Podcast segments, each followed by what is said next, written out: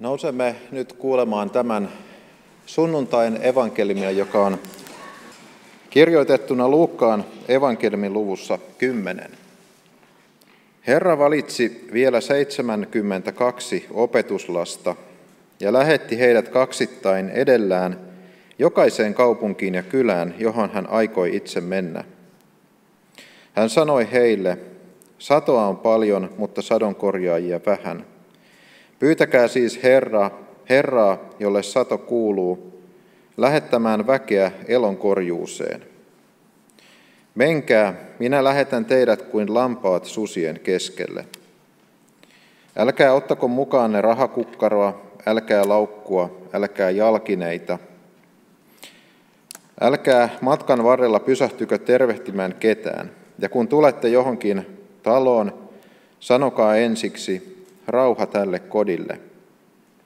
Jos siellä on joku, joka on rauhan arvoinen, hän saa teidän toivottamanne rauhan.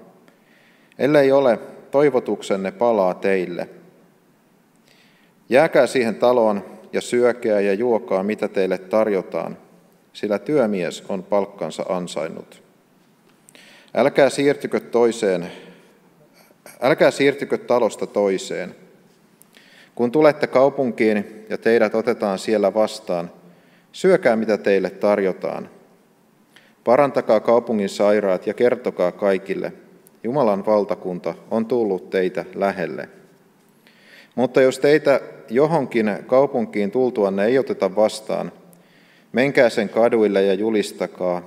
Me pyyhimme pois pölynkin, joka teidän kaupungistanne on jalkoihimme tarttunut. Pitäkää hyvänänne, mutta tietäkää, että Jumalan valtakunta on tullut lähelle. Minä sanon teille, Sodoman, Sodomakin pääsee tuomiopäivänä vähemmällä kuin sellainen kaupunki.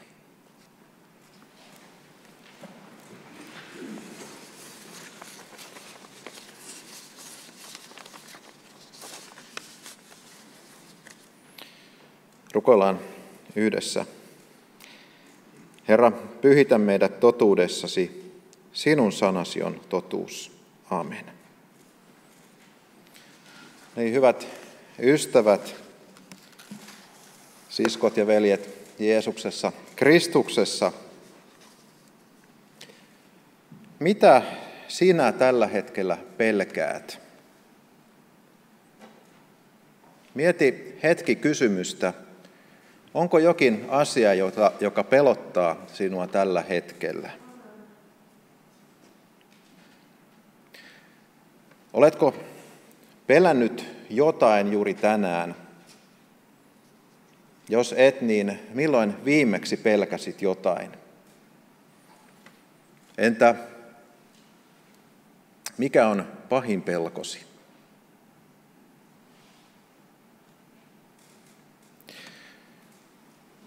Täytyy myöntää, että itse olen toisinaan melkoinen pelkuri. Pelkään joskus ehkä jonkun mielestä pieniäkin asioita, joita joku vaan saattaisi kohauttaa olkapäitään ja sanoa, että eihän tuollaisia asioita tarvitse pelätä. Meidän pelkommehan usein kohdistuu tulevaisuuteen. Mitä jos minulle tai läheiselleni tapahtuu jotain pahaa? Tai sitten pelko voi kohdistua siihen, että itse teen jotain väärin, pelkään virheitä, pelkään epäonnistumisia. Monen meidän pelkomme takana on myös kuoleman pelko. Tai vähintään sellaisen pelko, että menetämme jotain sellaista elämässämme, jota ilman emme kuvittelisi tulevamme edes toimeen. Raamatussa mainitaan lukemattomia kertoja sanat, älä pelkää. Tämän sunnuntain vanhan testamentin tekstikohdassa on yksi näistä älä pelkää kohdista. Mooses sanoo nämä sanat ensin Israelin kansalle ja vielä erikseen Joosualle. Ajattelen, että on, on lohduttavaa, että raamatussakin yhä uudestaan ja uudestaan Jumala haluaa sanoa nämä sanat pelkääville ihmisille. Siinä mielessä mikään ei ole muuttunut. Raamatun aikaan ihmiset pelkäsivät asioita. Niin on tänäkin päivänä. Ehkä pelon kohteet ja, ja, ja se historiallinen tilanne, missä me eletään, niin toki vaihtelee. Tämmöinen ranskalainen kirjailija Albert Camus, en tiedä lausuinko sukunimen oikein, totesi kerran, että 1600-luku oli matematiikan vuosisata, 1700-luku luonnontieteiden ja 1800-luku biologian vuosisata. Oma vuosisatamme 1900-luku on pelon vuosisata.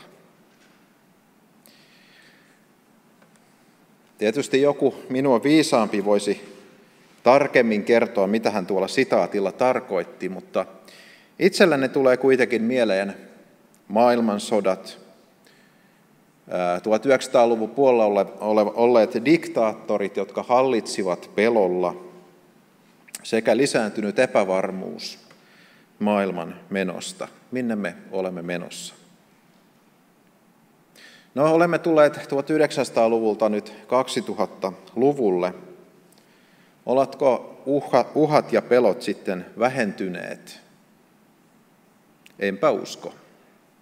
Päinvastoin tuntuu, että vain lisääntyneet. Tietysti akuutteina asioina itsellä tulee mieleen koronapelko ja, ja vaikkapa ilmastonmuutospelko. Ja kyllähän tähän, mitä maailmalla tapahtuu, maailman politiikassa, teknologiassa ja kaikkeen tämmöiseen, liittyy monia pelkoja ja uhkakuvia. Kun Jeesus opetti lopun ajoista, hän kertoi, että pelottavia asioita tulee tapahtumaan. Jeesus mainitsi muun muassa nälänhädän, sodat, vainot, maanjäristykset ja puhuipa suuresta ahdistuksestakin. Mutta tämä ei ollut Jeesuksen ainoa viesti. Hän opetti myös näin. Te saatte kuulla sodan ääniä ja sanomia sodista, mutta älkää pelästykö. Näin täytyy tapahtua, mutta se ei ole vielä loppu. Tämän jälkeenhän Jeesus kyllä puhuu taas näistä ehkä meidän mielestämme ikävistä ja pelottavista asioista. Mutta koska loppu sitten tulee? Mitä Jeesus sanookaan? Tämän valtakunnan evankeliumi julistetaan koko maailmassa todistukseksi kaikille kansoille, ja sitten tulee loppu. Eli Jeesus tulee takaisin, kun tämän Jumalan valtakunnan evankeliumi on viety kaikille kansoille.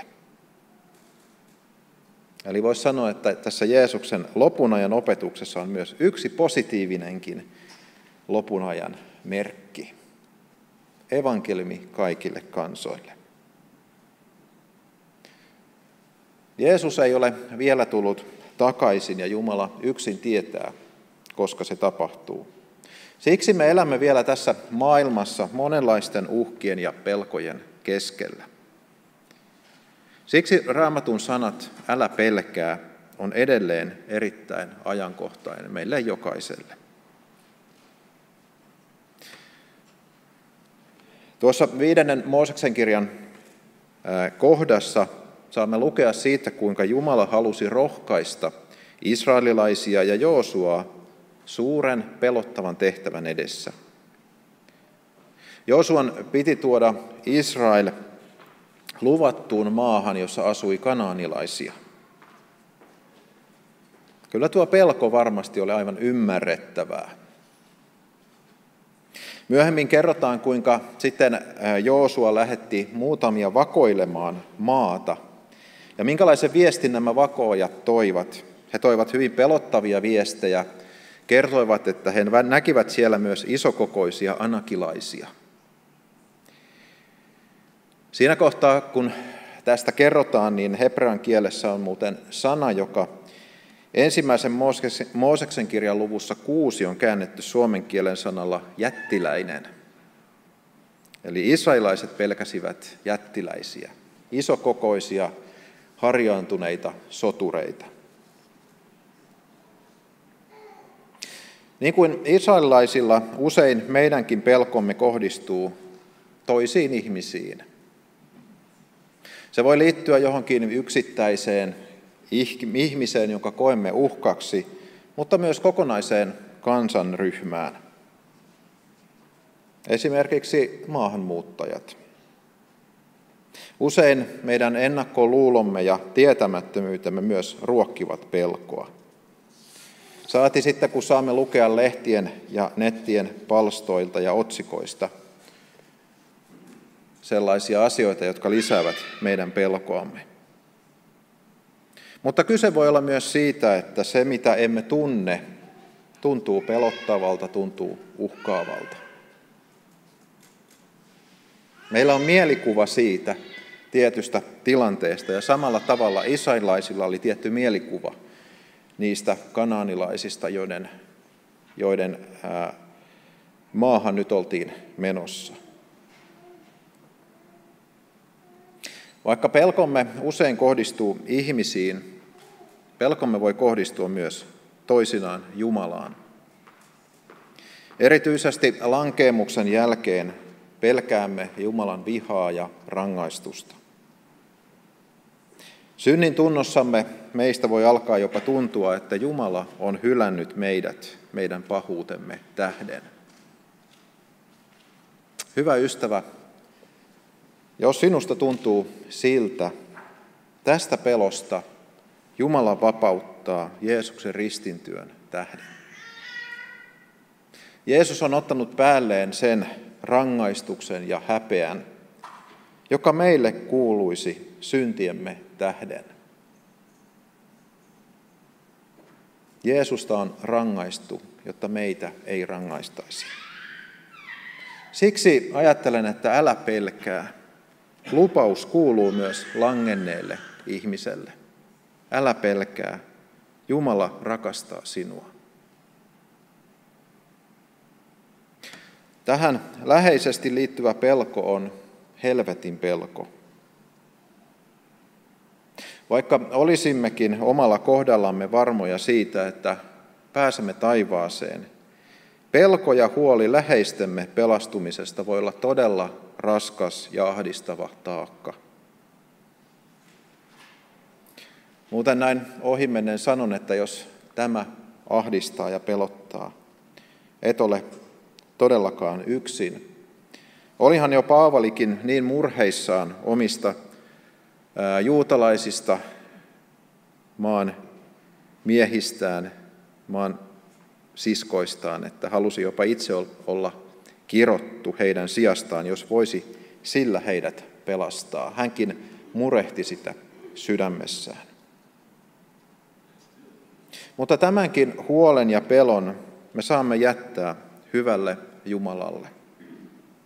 Rukous ei ole koskaan turhaa. Olen kuullut viisaan sanonnan, jos et voi kertoa läheisellesi Jeesuksesta, kerro Jeesukselle läheisestäsi. Me saadaan viedä kaikki myös tämä asia, mikä meidän mieltämme, mikä huolestuttaa ja pelottaa ja ahdistaa, niin rukouksessa Jumalalle. Hyvälle, rakastavalle, kaikkivaltiaalle Jumalalle.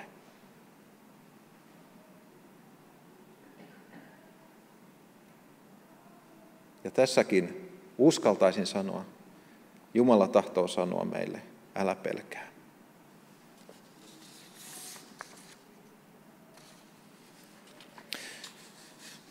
Vaikka on totta, että voimme jättää ja saamme jättää kaikki asamme Jumalalle rukouksessa, silti meitä jokaista tarvitaan myös toinen toistemme tukena. Voisi sanoa, että meitä jokaista kutsutaan myös lievittämään toistemme pelkoja. Mutta nämä sanat, älä pelkää, ovat enemmän kuin vain empaattista lohdutusta. Se on enemmän kuin me sanoisimme, että kyllä se siitä.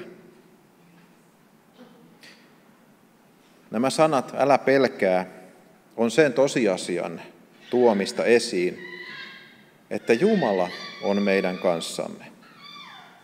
Kaikkivaltias ja rakastava Jumala on meidän kanssamme. Ja sen tähden, sen tähden meillä ei ole pelättävää.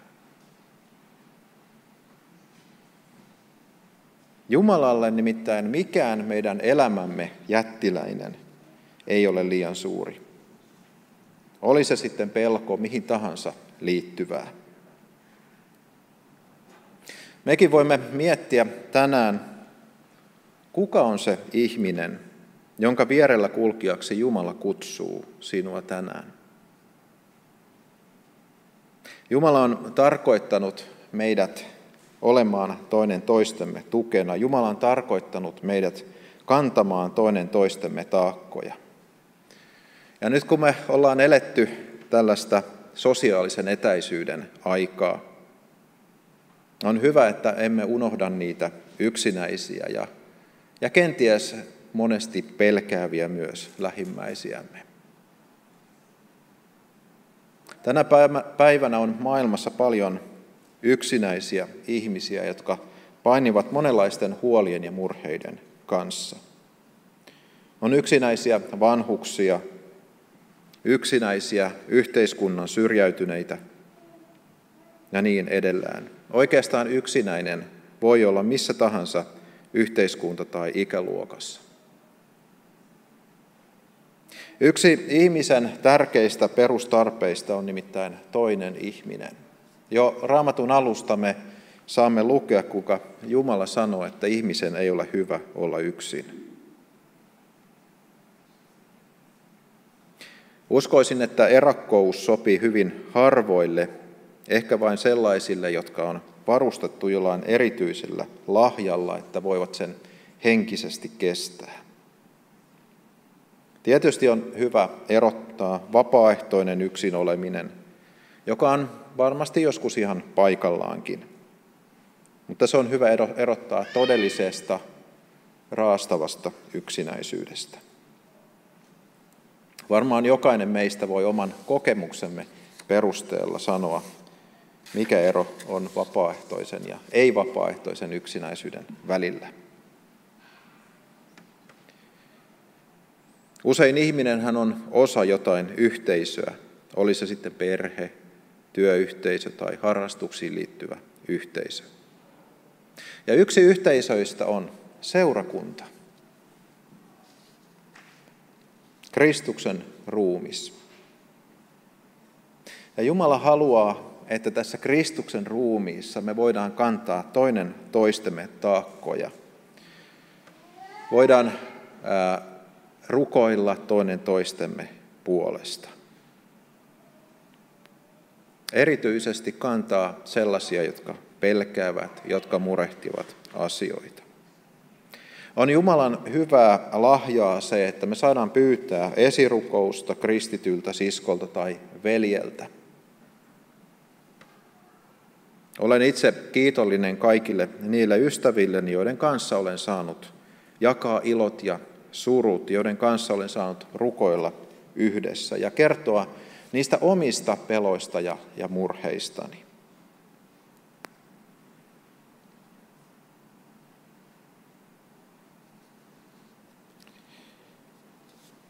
Jumala käyttää ihmisiä nimittäin työvälineinään ja työtovereinaan, joiden, joiden kautta itse Jumala lohduttaa meitä. Olen kokenut monesti sellaisen, että itse on murehtinut ja pelännyt jotain asiaa ja rukoillut sitä Jumalalta. Mutta se lohdutus on tullutkin yllättävältä, yllättävältä taholta. Se ei ole tullut ikään kuin suoraan taivaasta humahtaen sisääni, vaan se on tullut jonkun toisen ihmisen kautta, jonkun toisen ihmisten parantavien ja lohduttavien sanojen kautta. Ja olen ajatellut, että Jumala on toiminut ja näin. Jumala on toiminut tämän ihmisen kautta. Kun Mooses rohkaisi Joosua hänen tehtävässään. Hän vielä totesi, paitsi että hän totesi, että älä pelkää sitä, mitä tulee. Hän sanoi myös, että Herra kulkee sinun edelläsi. Mitä tämä tarkoitti Joosualle? Sitä, että vaikka Joosuasta tuli kansan johtaja, joka vei kansan luvattuun maahan, oikeastaan itse Jumala oli heidän kanssaan, heidän ylipaimeneenaan ja johtajanaan. Joosuan tuli seurata Herraa ja kansan tuli siksi seurata Joosuaa, joka siis seurasi Herraa.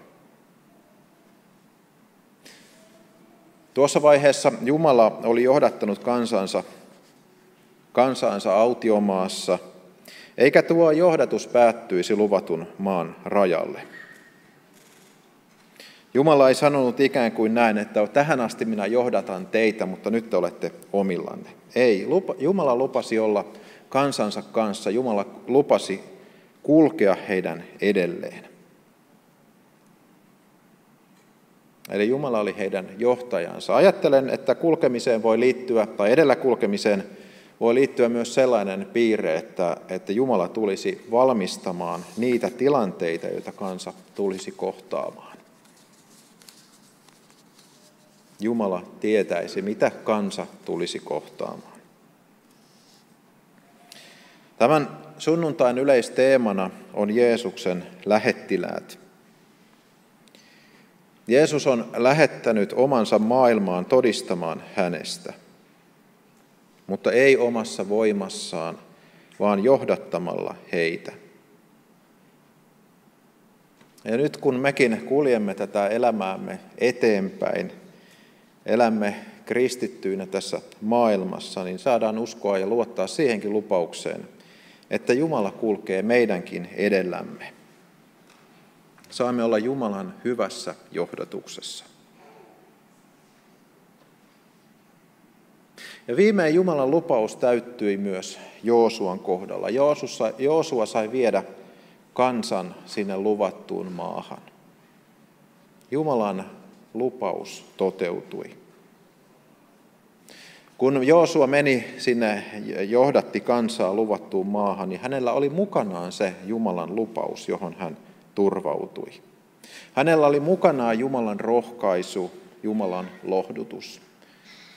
Se sana, älä pelkää, minä olen sinun kanssasi, minä johdatan sinua.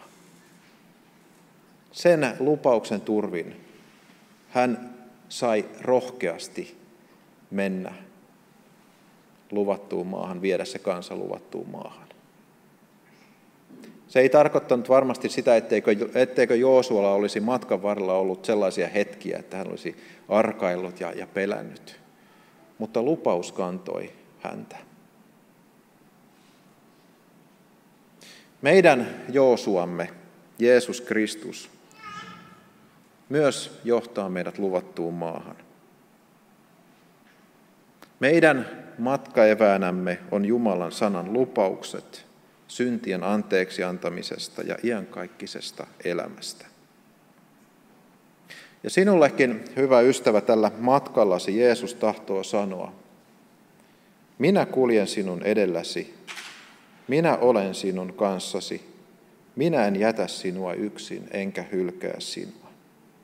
Älä lannistu, älä pelkää. Me saamme kohta myös kohdata Jeesuksen ehtoollispöydässä.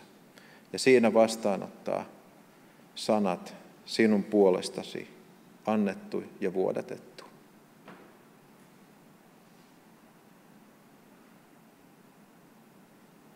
Nousemme nyt tunnustamaan yhteisen kristillisen uskomme.